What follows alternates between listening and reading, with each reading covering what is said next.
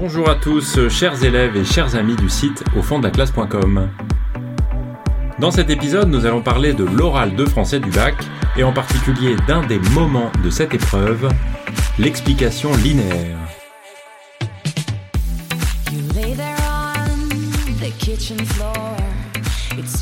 Alors entre toutes les épreuves que vous allez passer dans le cadre des épreuves de français du bac, c'est certainement celle qui vous laissera le plus de souvenirs.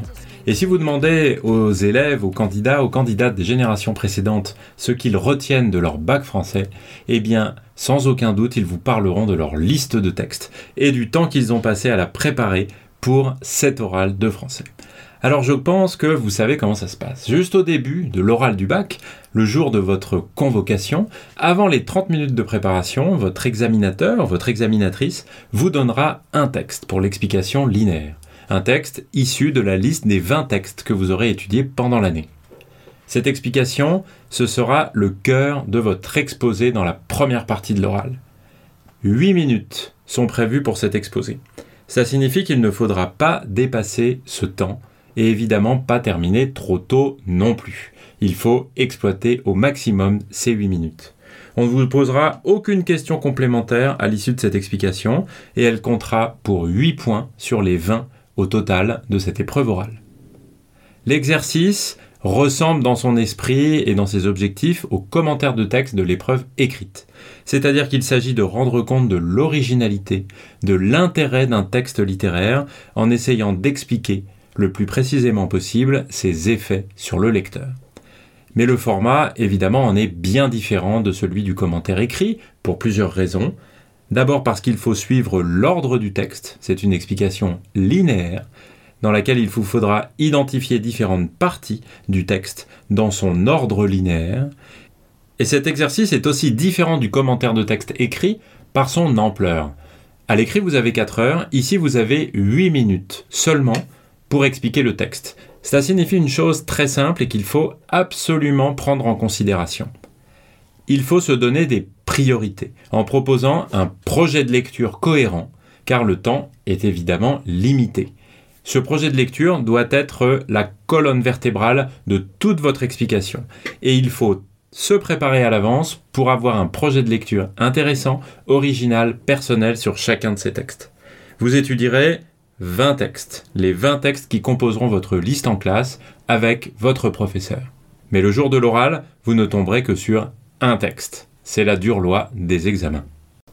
Ça veut dire que dans le temps de préparation, tout au long de l'année et surtout dans les semaines plus intenses évidemment qui vont précéder l'oral, il faut travailler tous les textes de manière équilibrée. Il y a des textes qu'on aime bien, il y a des textes qu'on n'aime pas, il y a des textes sur lesquels on voudrait tomber, d'autres pas du tout.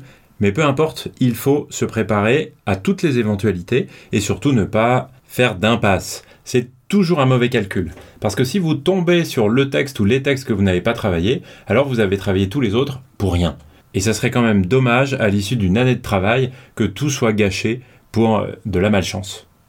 Et j'ajouterai un point, par expérience, ça n'est pas toujours lorsqu'on tombe sur les textes qu'on veut et ceux qu'on aime le plus qu'on obtient les meilleurs résultats. Donc, travailler sérieusement l'ensemble des textes est évidemment la meilleure stratégie pour obtenir de bons résultats à cette épreuve. Alors avant d'entrer dans le détail des différents moments de l'explication linéaire, un mot sur le projet de lecture dont je vous parlais à l'instant.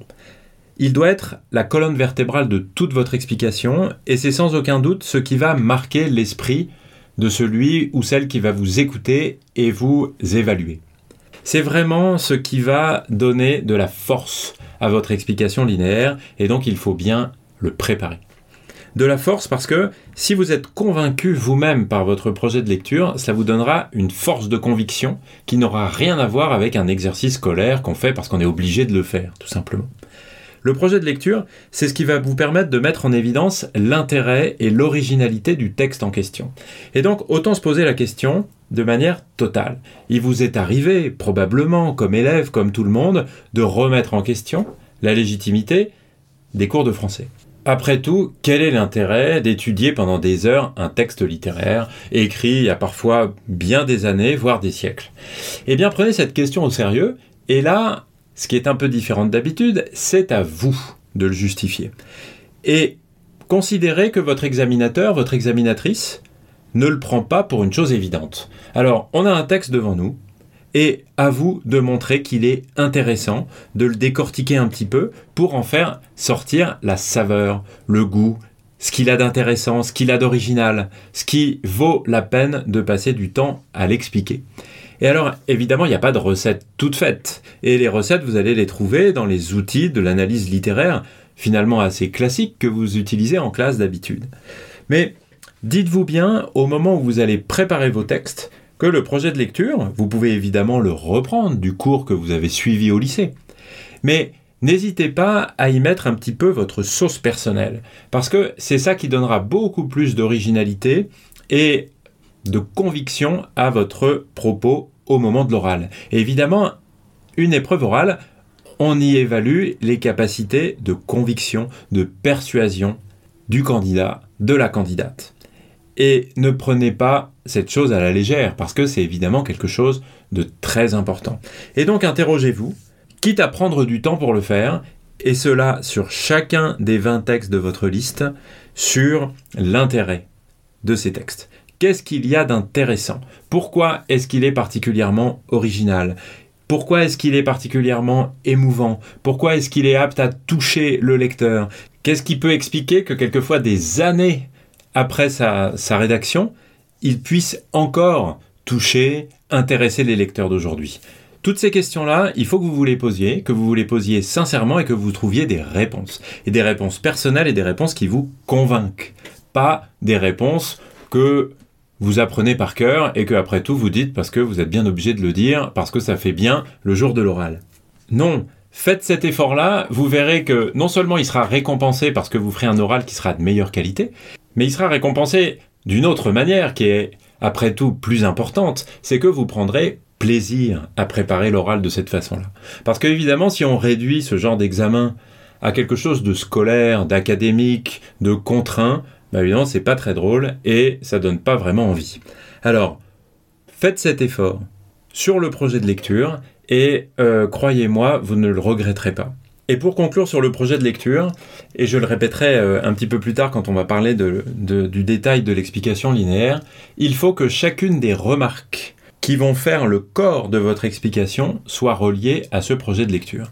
En effet, en huit minutes, il n'est pas question d'être exhaustif, de tout dire, de tout expliquer d'un texte euh, d'une vingtaine de lignes. C'est pas possible. Dans ce temps-là, vous ne pouvez pas tout expliquer et ça n'est pas ce qu'on vous demande. Donc, choisissez bien toutes les remarques de style, de forme que vous faites sur le texte pour qu'elles se rapportent toujours au projet de lecture en question. Il s'agit d'un exercice argumentatif. Vous expliquez en quoi ce texte est intéressant, est émouvant, est original. Et toutes les remarques que vous faites dans le cœur de votre explication, ça peut donner lieu à des remarques techniques, formelles, des figures de style, une métaphore, des effets sur les sons, que sais-je encore. Tout cela doit avoir un intérêt en regard de votre projet de lecture. Sinon, ça n'a aucun intérêt. L'oral du bac n'est pas l'occasion de faire une liste de procédés littéraires. S'il s'agissait de, ce, de cela, ça ne serait vraiment pas très intéressant. Donc, donnez bien sa place au projet de lecture. Le projet de lecture, il donne du sens, il donne de l'intérêt, il donne de la vie à l'ensemble de votre explication. Sans projet de lecture intéressant, sans projet de lecture qui vous convainc, qui vous persuade vous-même, eh bien, votre explication de texte a de bonnes chances d'être fade, de ne pas avoir beaucoup d'intérêt. Prenez donc bien soin de préparer ce projet de lecture. Et même si, comme vous l'avez compris, ce projet de lecture doit être quelque chose de personnel, n'hésitez pas à vous inspirer d'exemples, ceux qui vous sont donnés en classe et ceux que vous pouvez trouver aussi sur le site au fond de la classe point com. Alors maintenant, on va évoquer les différentes étapes de votre exposé. L'introduction, le développement et la conclusion. Se pose la question, autant le dire tout de suite, de la place que vous allez donner à la lecture expressive. Aucune consigne particulière n'est donnée par les instructions officielles du bac pour savoir à quel moment on doit placer la lecture expressive. On peut la placer dès le début et commencer par la lecture expressive, ou bien la placer tout à la fin de votre explication linéaire, à la suite, ou bien encore, et c'est le conseil que je vous donnerai, de la placer à l'intérieur de l'introduction. L'introduction, elle se compose en plusieurs parties, finalement comme toujours, à l'écrit ou à l'oral. Dans ce cas, il faudra commencer par la présentation globale du texte, puis exposer votre projet de lecture, ce dont je vous parlais juste avant, pour enfin annoncer votre plan en quelque sorte, et comme il s'agit d'une explication linéaire, il s'agira à ce moment-là d'étudier la composition du texte et d'indiquer les différents mouvements, les parties du texte, c'est-à-dire ce qui va organiser votre développement. Le conseil que je vous donne pour la place de la lecture expressive, c'est de commencer l'introduction par la présentation du texte, puis de lire de manière expressive ce texte, et enfin de présenter votre projet de lecture et les mouvements du texte. En effet, cela paraît assez logique de donner d'abord les éléments qui sont indispensables à la compréhension de la lecture, pour ensuite commencer réellement l'étude du texte.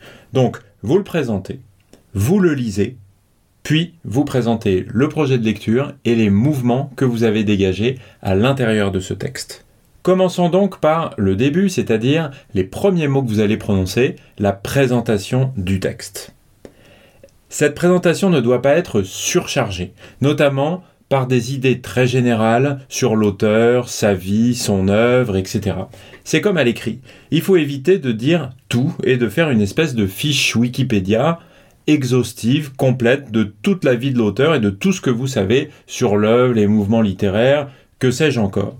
Non, ça doit être relativement bref, hein, puisqu'en huit minutes, vous n'avez pas le temps de faire une introduction extrêmement longue, mais ça doit évidemment contenir tous les éléments qui sont nécessaires pour permettre la compréhension du texte et l'étude de votre projet de lecture qui va suivre. En tout cas, il faut se tenir à une règle assez simple, tout ce que vous dites doit être utile pour l'étude du texte. Il ne faut donc pas aligner des remarques sans aucun lien, mais au contraire, il faut les hiérarchiser, les présenter de manière à éclairer progressivement le texte. En particulier, il faut dire qui parle, présenter l'identité des personnages, énoncer la situation du texte, surtout s'il s'agit d'une œuvre intégrale. Et dans ce cas-là, il faut le faire de manière assez précise.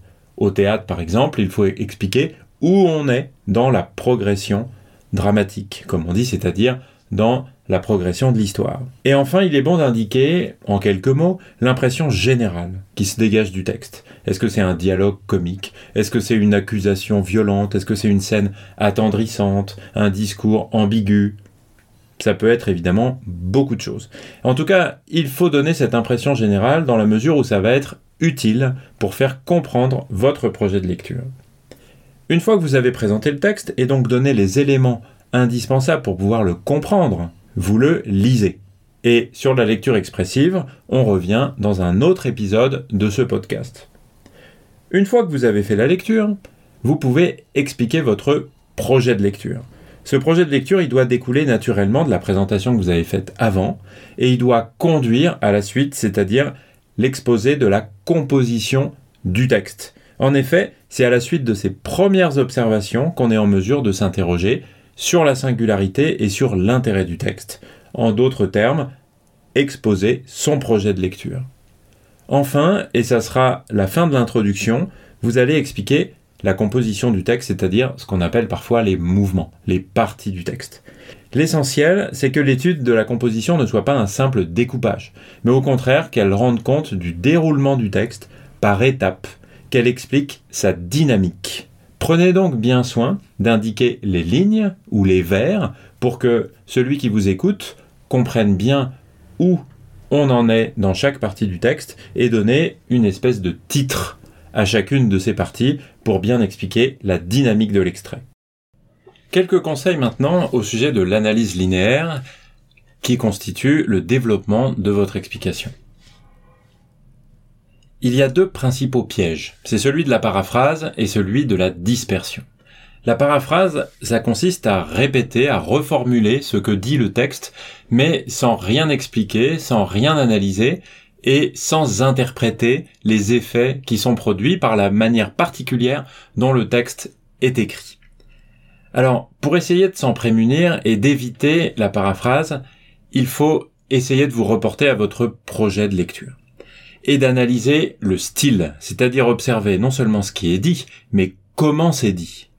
il faut utiliser les outils que vous connaissez de l'analyse littéraire, c'est-à-dire non seulement les figures de style, les figures de rythme, les jeux sur les sonorités, les figures d'analogie, les images comme les métaphores, les figures d'opposition, les antithèses, les oxymores, et cetera, ou bien d'autres choses, les exagérations, les litotes, les hyperboles, et cetera, mais aussi tout simplement les types de textes. Le récit, la description, l'explication, l'argumentation, euh, les paroles rapportées, les types de phrases, déclaratives, exclamatives, interrogatives, injonctives, toutes sortes de choses et de remarques qui décrivent la manière dont un texte est écrit et qui ne se contentent pas de dire « le texte dit que » ou de raconter l'action du texte comme si il s'agissait pas d'un texte qu'on était en train d'étudier, mais seulement des idées, des histoires qui, après tout, auraient pu être écrites autrement.